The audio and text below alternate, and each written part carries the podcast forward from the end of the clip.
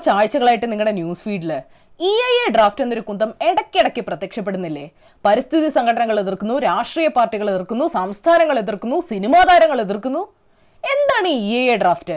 അഥവാ environment impact assessment draft. എൻവയൺമെന്റൽ impact assessment ഒരു പഠനമാണ്.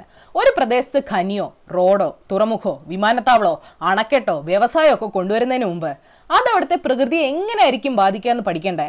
കാര്യങ്ങൾ ഇങ്ങനെ മുൻകൂട്ടി കണ്ടാലേ ആ പ്രൊജക്ട് കാരണം എന്തൊക്കെ പ്രത്യാഘാതങ്ങൾ ഉണ്ടാവുമെന്ന് നമുക്ക് കണക്കൂട്ടാൻ പറ്റൂ. നിങ്ങൾക്ക് എൻവയോൺമെന്റൽ ക്ലിയറൻസ് വേണോ? എങ്കിൽ ഈ പഠനം നടത്തി വെക്കൂ. ആയിരത്തി തൊള്ളായിരത്തി എൺപത്തി ആറിലെ പരിസ്ഥിതി സംരക്ഷണ നിയമപ്രകാരം നമ്മുടെ റിസോഴ്സസിനെ നശിപ്പിക്കുകയും മലിനമാക്കുകയൊക്കെ ചെയ്യുന്ന പ്രവർത്തനങ്ങൾ നിയന്ത്രിക്കാൻ വേണ്ടിയാണ് ഇ ഐ എ സീനിലേക്ക് വരുന്നത്. സംഗതി കുറച്ചുകൂടെ സ്ട്രോങ് ആക്കാൻ രണ്ടായിരത്തി ആറിൽ അതിനെ ഒന്ന് പരിഷ്കരിച്ചു. പല്ലൊന്നുമില്ല വെപ്പമില്ല. പക്ഷെ ഇതാ ഇപ്പൊ ഈ വർഷം മാർച്ചിൽ കാര്യങ്ങൾ കുറച്ചുകൂടെ സുഗമമാക്കാൻ ഞങ്ങൾ അത് ഒന്നുകൂടെ പരിഷ്കരിക്കാൻ പോവാന്ന് കേന്ദ്രം പ്രഖ്യാപിച്ചു. എന്താ ചെയ്യുക ദേശീയ ഹരിത ട്രൈബ്യൂണൽ ഉണ്ടാക്കുന്ന തടസ്സങ്ങളൊക്കെ നമ്മുടെ സർക്കാരിന് വല്ലാത്ത അലർജിയാ. കാര്യങ്ങൾ കുറച്ചുകൂടെ സുഗമമാക്ക്. ആർക്ക്? ഏതായാലും സാധാരണക്കാർക്ക് വേണ്ടിയല്ല. കോവിഡ് കാരണം രാത്രി ഏതാ പകൽ ഏതാന്ന് അറിയാതെ ആളുകൾ ജീവിതം തള്ളി നീക്കുന്ന ഒരു സമയത്താണ് കേന്ദ്രം നൈസായിട്ട് വിജ്ഞാപനം അങ്ങോട്ട് ഇറക്കിയത്. സർക്കാരിന് ease of doing business rank ഒക്കെ ഒന്ന് നന്നാക്കണേ. റാങ്ക് വാങ്ങുന്നതൊക്കെ നല്ല കാര്യമാണ്. പക്ഷെ നടപ്പാക്കാൻ അവർ ഏത് അറ്റം വരെയും പോവും ഭിന്നശേഷിക്കാരുടെ അവകാശങ്ങളിൽ കയറി കളിക്കും. പരിസ്ഥിതി നിയമത്തിന്റെ വെപ്പുല വരെ പറിച്ചെടുക്കും. പുതിയ ഇ ഐ എ ഡ്രാഫ്റ്റിന് ഇപ്പൊ എന്താ കുഴപ്പം? കുഴപ്പമേ ഉള്ളൂ എന്ന് പരിസ്ഥിതി സംഘടനകൾ പറയുന്നു. ഒന്ന് സുപ്രീം കോടതി നിയമവിരുദ്ധമാണെന്ന് പറഞ്ഞിട്ടും പ്രോജക്റ്റുകൾക്ക് പോസ്റ്റ് ഫാക്ടോ ക്ലിയറൻസ് അതായത് നിലവിൽ നിയമം ലംഘിച്ച് പ്രവർത്തിക്കുന്ന പ്രോജക്റ്റുകൾക്ക് ക്ലിയറൻസിന് അപേക്ഷിക്കാം. രണ്ട് ഇത് പൊതു പങ്കാളിത്തത്തിൽ നിന്ന് പ്രാദേശിക വിഭാഗങ്ങളെ മാറ്റി നിർത്തും. പബ്ലിക് ഹിയറിംഗ് ഉണ്ടാകില്ല. കൂടാതെ നിയമലംഘനങ്ങൾ റിപ്പോർട്ട് ചെയ്യാനുള്ള അധികാരം സർക്കാരിനും ഡെവലപ്പേഴ്സിനും മാത്രമാകും. പൗരന്മാർക്കും ഉണ്ടാവില്ല. ഏത്? ഡെവലപ്പേഴ്സ് തന്നെ പറയണം. സർക്കാരെ ഞങ്ങൾ നിയമം തെറ്റിച്ചു. ഞങ്ങളെ അറസ്റ്റ് ചെയ്യൂ. പുതിയ വിജ്ഞാപനം അനുസരിച്ച് നാൽപ്പത് തരം വ്യവസായങ്ങൾക്ക് മുൻകൂട്ടിയുള്ള പാരിസ്ഥിതിക അനുമതി വേണ്ട. സ്ട്രാറ്റജിക് ആണെന്നും പറഞ്ഞുകൊണ്ട് ചില പ്രൊജക്ടുകളെ കുറിച്ചുള്ള ഒരു വിവരവും പൊതുജനങ്ങൾക്ക് കിട്ടില്ല. ഒന്നര ലക്ഷം ചതുരശ്ര മീറ്റർ വരെയുള്ള നിർമ്മാണങ്ങൾക്ക് മുൻകൂർ അനുമതി വേണ്ട. ഖനന നിയന്ത്രണങ്ങൾ കുറയും. ഫെഡറലിസത്തെ ബാധിക്കും. ഇ എ എ കാരണം ലിബറലൈസേഷന് ഒരു ഗുണവും കിട്ടുന്നില്ല. എല്ലാം ചുവപ്പ് നടയിൽ കുരുങ്ങിക്കിടക്കുന്നു പോലുള്ള പ്രൊജക്ട് ഡെവലപ്പർമാരുടെ പരാതികളാണ് ഇതിനൊക്കെ കാരണം. സർക്കാർ അനുയായികളും എന്താ പറയണേ? ഇലക്ഷൻ നടക്കാൻ പോകുന്ന തമിഴ്നാടിനും ബാക്കി എൻ ജി മോദി വിരുദ്ധതയാണ്. അവർ വസ്തുതകൾ വളച്ചൊടിക്കുകയാണ്.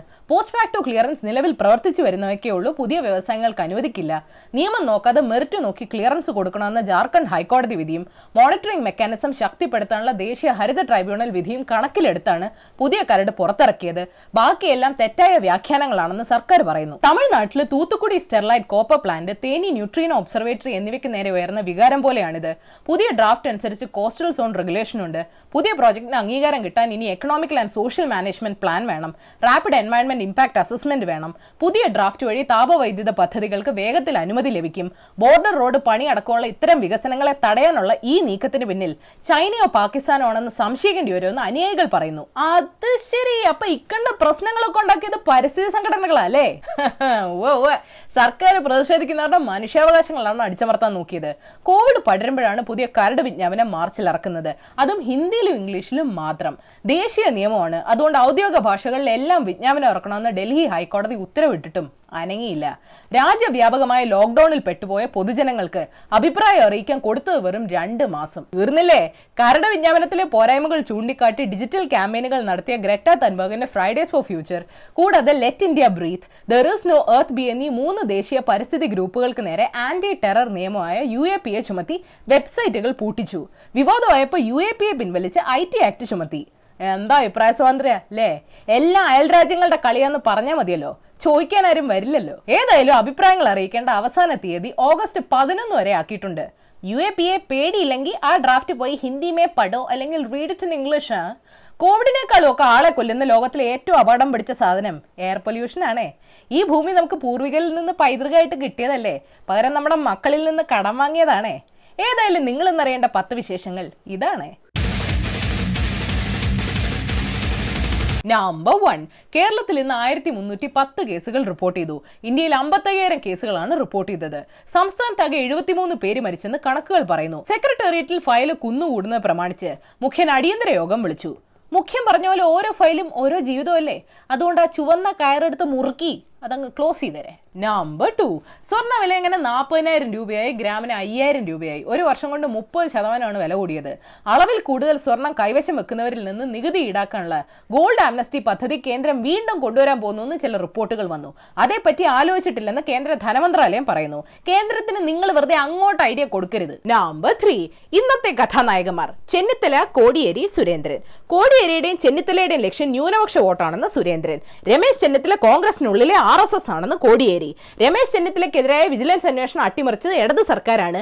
ടി പി വധക്കേസിൽ സി പി എമ്മിനെ രക്ഷിച്ചത് ചെന്നിത്തലയാണെന്ന് സുരേന്ദ്രൻ. ഇനി രമേശ് ചെന്നിത്തല വന്ന് കോടിയേരി ആർ എസ് എസും സുരേന്ദ്രൻ കമ്മ്യൂണിസ്റ്റും ആണെന്ന് പറഞ്ഞാൽ എല്ലാം കംപ്ലീറ്റ് ആവും. നമ്പർ ഫോർ അമേരിക്കയിൽ കൊല്ലപ്പെട്ട മെറിൽ ജോയുടെ മൃതദേഹം നാട്ടിലെത്തിക്കാനുള്ള ശ്രമം തുടങ്ങി. പ്രതിയായ ഭർത്താവ് ഫിലിം മാത്യുവിനെ കോടതിയിൽ ഹാജരാക്കി. ഇതിനിടയ്ക്ക് മലയാളികൾ അവരുടെ തനി കൊണം ഈ വാർത്തകളുടെ കാടി കാണിച്ചു തുടങ്ങി. അവൻ അവളെ അത്രമാത്രം സ്നേഹിച്ചു കാണും. പെണ്ണ് അമേരിക്ക പോയപ്പോൾ വഴിതെറ്റി കാണും. അമ്മമ്മ എന്റെ വായിരിക്കുന്നൊന്നും കേൾക്കരുത് നമ്പർ ഫൈവ് അസമിലെ വെള്ളപ്പൊക്കവുമായി ബന്ധപ്പെട്ട് മരിച്ചവരുടെ എണ്ണം നൂറ്റിയെട്ടായി. വെള്ളപ്പൊക്കം ഇരുപത്തിരണ്ട് ജില്ലകളിലെ പന്ത്രണ്ട് ലക്ഷം ജനങ്ങളെ ബാധിച്ചെന്ന് ദുരന്ത നിവാരണ അതോറിറ്റി അറിയിച്ചു. സംസ്ഥാനത്ത് ആയിരത്തി നാനൂറോളം ഗ്രാമങ്ങൾ ഇപ്പോഴും വെള്ളത്തിനടിയിലാണെന്നും അറിയിച്ചു. ബീഹാറിലും വെള്ളപ്പൊക്കം രൂക്ഷമാണ്. ഇത്തവണ കേരളത്തിൽ നിന്ന് ഒഴിവാക്കി തരുമോ പ്ലീസ് നമ്പർ സിക്സ് മരട് ഫ്ളാറ്റിന്റെ അവശിഷ്ടം വേമ്പനാട് കായലിന്റെ അടിത്തട്ടിൽ നിന്ന് പൂർണമായി നീക്കിയിട്ടില്ലെന്ന് മത്സ്യത്തൊഴിലാളികൾ പരാതി പറയുന്നു. അവശിഷ്ടങ്ങൾ കാരണം മത്സ്യബന്ധന വലകൾ നശിക്കുന്നുവെന്നാണ് പരാതി. പണി തീർന്നെന്നും പറഞ്ഞു പക്ഷേ ചെന്നൈ വിജയ് സ്റ്റീൽസ് കമ്പനിയും നഗരസഭയും സ്ഥലം കാലിയാക്കിയെന്നും ആരോപണമുണ്ട്. അവരെ ഇനി നോക്കണ്ട. ആ മതിലും തെങ്ങിലും ഒക്കെ വലിഞ്ഞു കയറി ഡ്രോൺ പറത്തിയവർ പറത്തിയവരെന്തി നമ്പർ സെവൻ നയതന്ത്ര സ്വർണക്കടത്ത് കേസ് അന്വേഷിക്കുന്ന കസ്റ്റംസ് സംഘത്തിന് നേതൃത്വം നൽകിയിരുന്ന. ജോയിന്റ് കമ്മീഷണർ അനീഷ് പി രാജനെ സ്ഥലം മാറ്റിയ നീക്കത്തിനെതിരെ കസ്റ്റംസിനകത്ത് തന്നെ സംസാരം സംസാരമുണ്ടെന്ന് റിപ്പോർട്ടുണ്ട്. രാഷ്ട്രീയ നേതൃത്വങ്ങൾക്ക് വേണ്ടി ഇങ്ങനെ പന്ത് തട്ടുന്നത് ഉദ്യോഗസ്ഥരെ നിരുത്സാഹപ്പെടുത്തുന്ന നീക്കമാണെന്നും സംസാരങ്ങൾ നടക്കുന്നുണ്ട്. അതിന്റെ ഇടയ്ക്ക് അനീഷിന് ബി നേതാവ് വി വി രാജേഷ് യാത്രയെ ആശംസ അയച്ചു.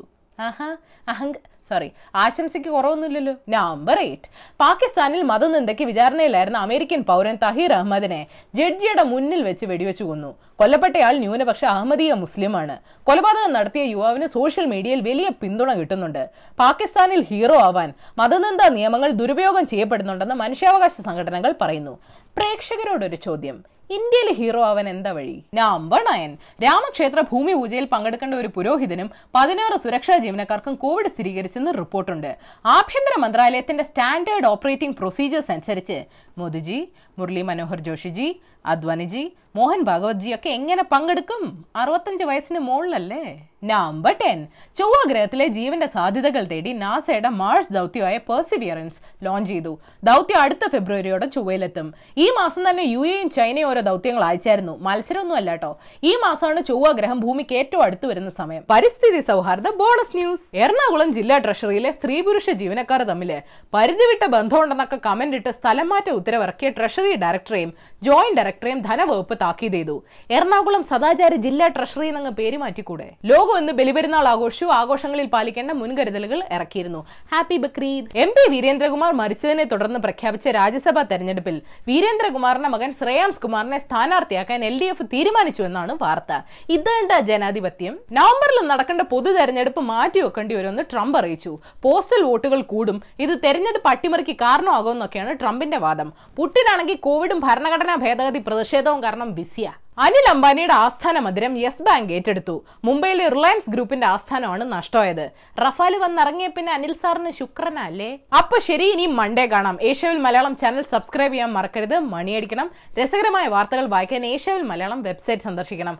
ഈ വീഡിയോ ഇഷ്ടപ്പെട്ടെങ്കിൽ ലൈക്ക് ചെയ്യണം ഷെയർ ചെയ്യണം. കോമൺ സെൻസിൽ നിരക്കുന്ന അഭിപ്രായങ്ങൾ താഴെ അറിയിക്കാം. തേർഡ് ഫോർ ദ ഡേ നമ്മുടെ പ്രധാനമന്ത്രി നരേന്ദ്രമോദിജി പറഞ്ഞിട്ടുണ്ട് അവർ traditional practices contribute to sustainable life style Our goal is to be able to live up to our ancient text which say, Keep pure, for the earth is our mother and we are her children. The Atharva Veda spells out, Mada Bhumihi, Putroham Prithivyaha. We believe that all resources and all wealth belong to nature and the Almighty. We should be able to create a world where everyone feels protected and respected. നമ്മുടെ പരമ്പരാഗത രീതികൾ പിന്തുടരുന്ന സുസ്ഥിരമായ ഒരു ജീവിതശൈലിയാണ്. ഭൂമിയെ ശുദ്ധമായി സൂക്ഷിക്കൂ. കാരണം ഭൂമി നമ്മുടെ അമ്മയാണ്. നമ്മൾ അമ്മയുടെ മക്കളാണെന്നാണ് ഞങ്ങളുടെ പുരാതന ഗ്രന്ഥങ്ങളിൽ പറഞ്ഞിരിക്കുന്നത്. അങ്ങനെ ജീവിക്കുക എന്നതാണ് ഞങ്ങളുടെ ലക്ഷ്യം. അഥർവവേദം പറയുന്നുണ്ട് മാതാ ഭൂമിഹി പുത്രോഹം പൃഥിവ്യാഹ. എല്ലാ വിഭവങ്ങളും എല്ലാ സമ്പത്തും പ്രകൃതിക്കും ദൈവത്തിനും അവകാശപ്പെട്ടതാണെന്ന് ഞങ്ങൾ വിശ്വസിക്കുന്നു. അയ്യോ. എന്നെ കൊണ്ട് ഇത്രേ പറ്റൂ.